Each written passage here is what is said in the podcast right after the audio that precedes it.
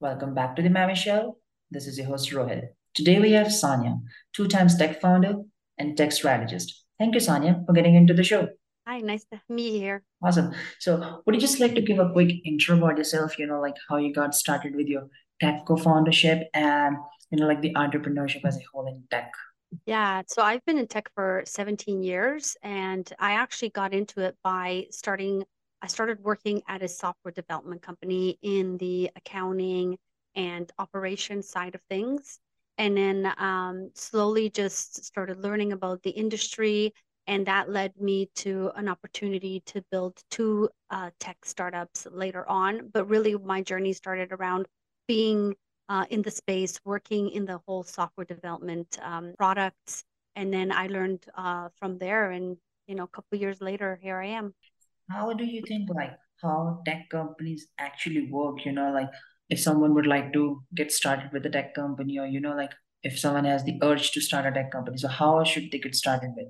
I think that someone who has an idea that requires tech, software, anything like that, how they should start is really planning it out and thinking about whether this is going to be a, stroop, a bootstrap company or are they going to uh, try and uh, bring on investors uh, so that they can pitch the idea to. That's I think that's the first step. I always encourage startups to uh, go the bootstrap route, meaning uh, build small, start there, get a couple of um, friends, family to help you, and then slowly pivot till you get it to a point where investors can come in and they can say, okay, I can invest in this comfortably because you have something already that you've proven in the market. So I say, sort of, you know, try to figure out which route you want to go. Once you know the route that you're going to go, plan it out properly by documenting. A lot mm-hmm. of startups completely overlook the document phase of it and they start building and they start building with no documentation and they'll either build in-house or they'll they'll get an offshore team uh, to build. And then as the company grows, because they have no documentation for the infrastructure, for the architecture, things become harder as they continue. And then it's harder to pivot because they didn't document, they didn't plan it out.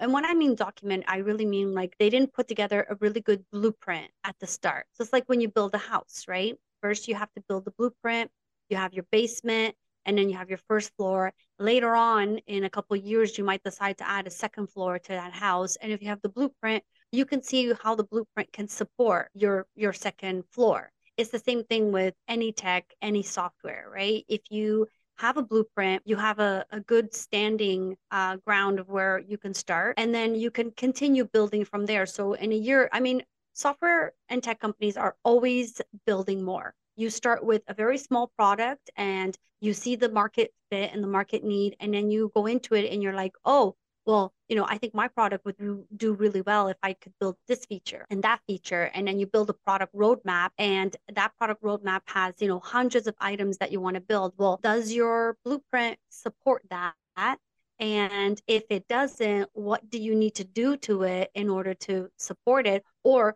are you going to keep building and is it all going to collapse on each other on top of each other one day? Right. So I sort of use the same concept as building a house. That's cool. And I think building a tech company is not a boot it's not a game of having entirely bootstrapped i think and making it successful i think at some point of time there are investors we must be needing or looking for you know because tech companies cost a bunch of money as comparison to the yeah. service business or sort of service industry. You're right. But if you bootstrap for a year, once you're ready to bring on an investor, you're going to get a lot more money invested because they, they an investor will see, okay, they built this themselves. Yep. They, they took it to market. They learned from the market. They pivoted based on what they've learned. And now they have a real solid product that I can invest into and get my return on investment. I'm not investing into an idea, I'm investing into something that physically exists. That's where the VCs come in. Yeah. Yeah. I mean, for a VC to invest in an idea, they're really investing on the founder and their ability to execute on that idea. But I think that if you go in already with something built and saying, you know, I've done my market research, I've proven the market, I know who my competitors are, what they're doing, and this is what we're doing, and we're leading in the market because we took all the steps to learn that. And we might even have some revenue coming in. I mean, any investor that loves when a, a startup already has rev- is already generating revenue. That's that's the sweet spot because they know the chances are this company is going to do well. You know, only 20% of startups really take off and continue and do well. The others, they all fail mostly. Mm-hmm. So tell me like is tech something which is evergreen you know like or is it something which is seasonal you can say or is it evergreen or starting anywhere possible? Or if anyone is looking to start a tech company has to have the tech skills maybe a coder maybe an engineer or, or what what do you what do you think? So to start a tech company you do not have to be a developer. Um, all you need to do is have an idea have some business sense and then get a tech company to build it for you so I'm the managing director at a company called Converge, and that's one of the services that we provide. We tell tech startups, hey, don't go off and spend all your money hiring your own developers or doing this yourself. Work with a company that specifically works with startups. Your costs are low. Is we're going to build something that is, you know, professional that's going to work for you. And then you don't have to worry about all the overhead of hiring a team yourself. Now, as the founder, if you don't know anything about tech or how to build a tech startup, there are some basic things that you can do to learn a little bit, like um, you know, learning about you know how to do some project management so you can manage the team that is going to be building it for you making sure that you have timelines in place, um, making sure that the technology being selected for your project is the right one for you. And that really just consists of, you know, maybe talking to somebody with experience. Um, you know, if you're if you're looking to build something that's very high, secure, if you're building something for like oil, gas, mining industries, you want something with a high security. So you want to select a language that's going to support that. So you would probably wouldn't want like open source per se. But if mm-hmm. you're going to build something you know, like just an app, then that's not rocket science, right? You could just get a company to build you a small little app somewhere to start, you know, like an MVP, a minimal viable product. And then and then once you have your minimal viable product that someone else has built for you, when you go through that process, you learn a lot. But as a founder, you have to be willing to to learn. That's the space that you're in. So your your app or your product could be you know selling to retail stores and you don't know anything about tech you know about retail stores so you have to learn a little bit about tech because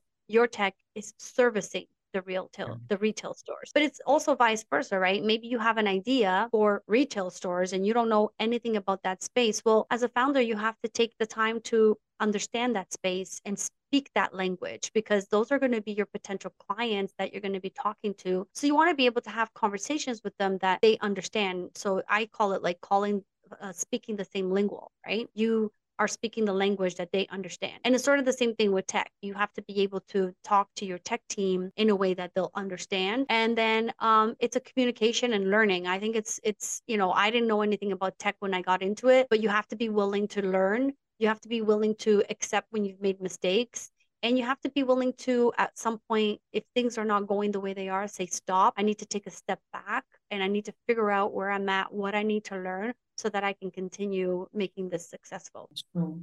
And I think building a product like an MVP is not that tough, to be honest. It's pretty easy to go. Next, you can have all Depends.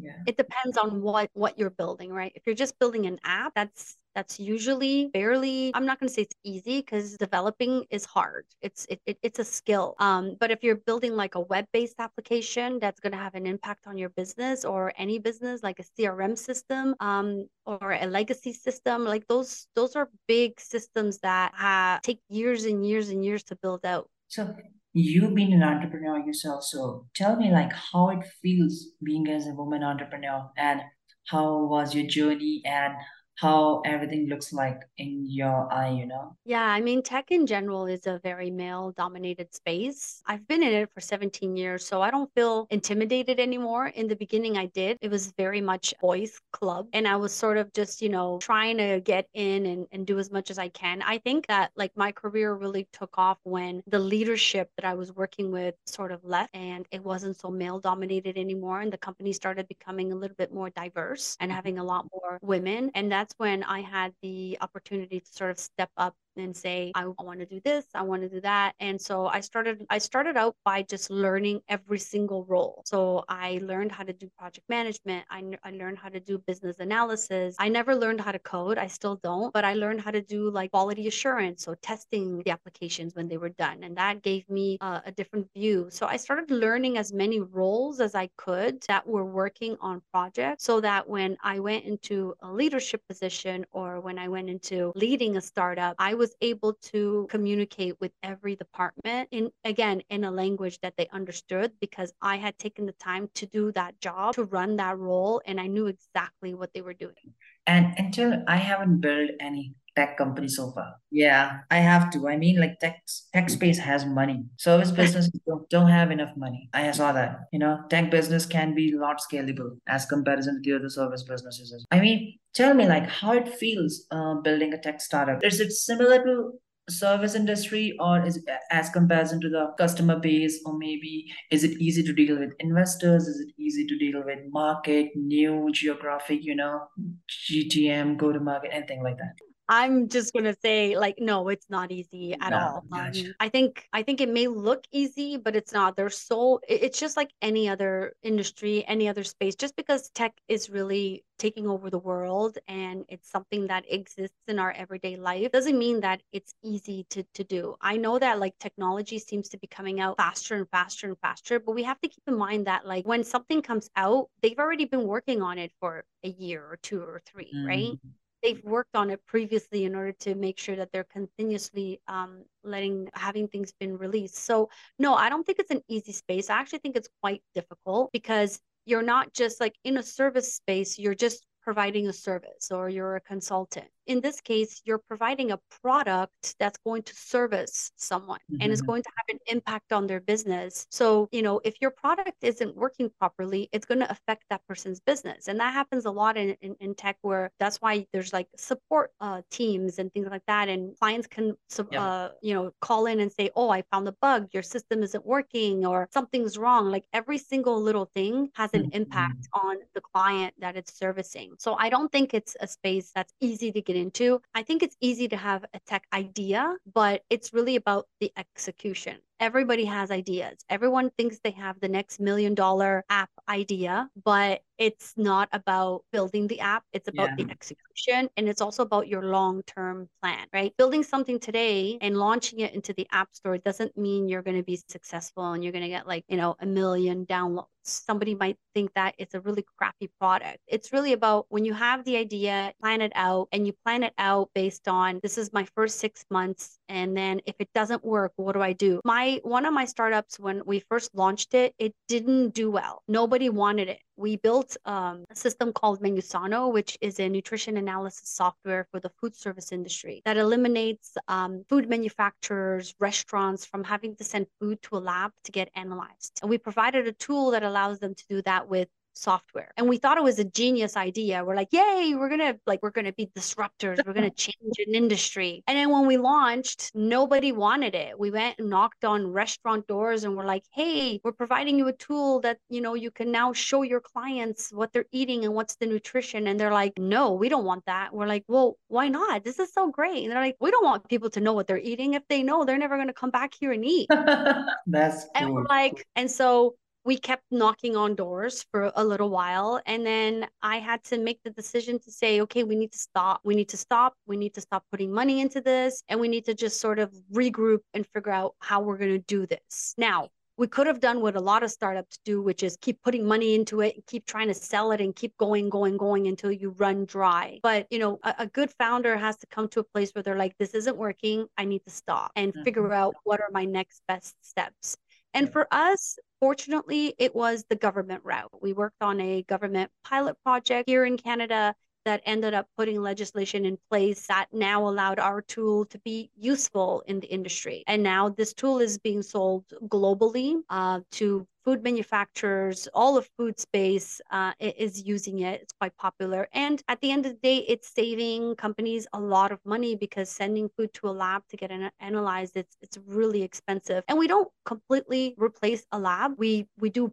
part of it, but it is a tool that's inexpensive. It's useful, but it took us a good five, six years of building, Yeah. analyzing, going back to the drawing board, realizing it was a complete mistake and nobody wanted it, going back to the drawing board, redeveloping it, trying to fi- find a new market and ways pivot into those markets. And then, you know, a good five, six years later, we started doing well. During uh, COVID, we started doing really well uh, because we brought on the manufacturing uh, industry. And now we're pretty successful with it. But it was a lot of pain and suffering. It's a part of journey, I think. It was pain and suffering.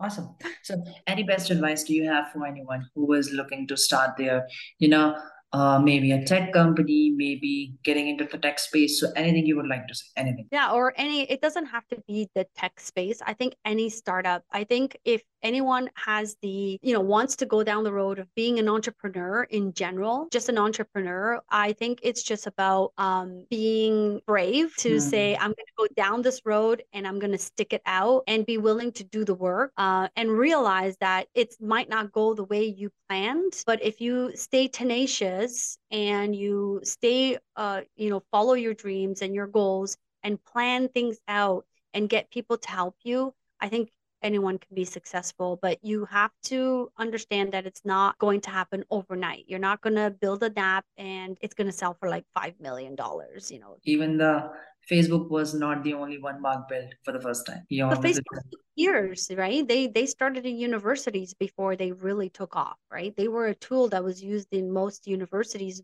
for the students, but you know they only started launching to the general public years later. And even though it's pretty easy to build these kind of things early, not at this point of time, since there is so many people starting different bunch of startups every day, coming up with new ideas, coming up with new technology, coming up with bunch of money as well, coming up with bunch of competition, you know. So there is a com- competitive cutthroat competition in the market nowadays as compared oh, yeah. to 20 years back you know when facebook got started yeah yeah even for investors right like there's so many startups out there that they are especially now with the economy they're being a lot more careful on what they're investing in and in the ideas that are coming up yeah. oh uh, have you heard of the WeWork story it's gone done WeWork WeWork yeah yeah I mean, yeah. the company got busted now. So yeah, I mean, yeah. What what do you say to that, right? Like all of a sudden the economy changes and you have nothing or you're going you you know you were on top of the world and all of a sudden but then again they had to i don't know they they could have found a, a way to pivot. They could have found a way to take advantage of what happened with covid to maybe introduce new ways for people not to go back to I the think, office but your spaces instead. I think founder made his own own fate and he's gone. I'll let the things be. Because maybe the investors has major of the majority so let them do what they can do uh, i don't know it's always hard to tell in, in in but it's a shame it's a shame because it was a it was a good business yeah. it's yeah. a big it was a big company like it is a yeah. big yeah they do have competitors though and they have added everything good too like great branding great business model great great asset class inside their you know systems still have an email. Awesome, Sonia. So thanks for being on the show. Yeah, no problem. Good to have you on. This was the last episode of the season one. We were glad to have you on. Now we gonna now we may gonna get the next season get started maybe next year, or maybe in 2025 early, you know. So that's how we guys are done with the season one in 2023. So yeah, thank you so much for being awesome. on the show. Thank you for having me. Appreciate it.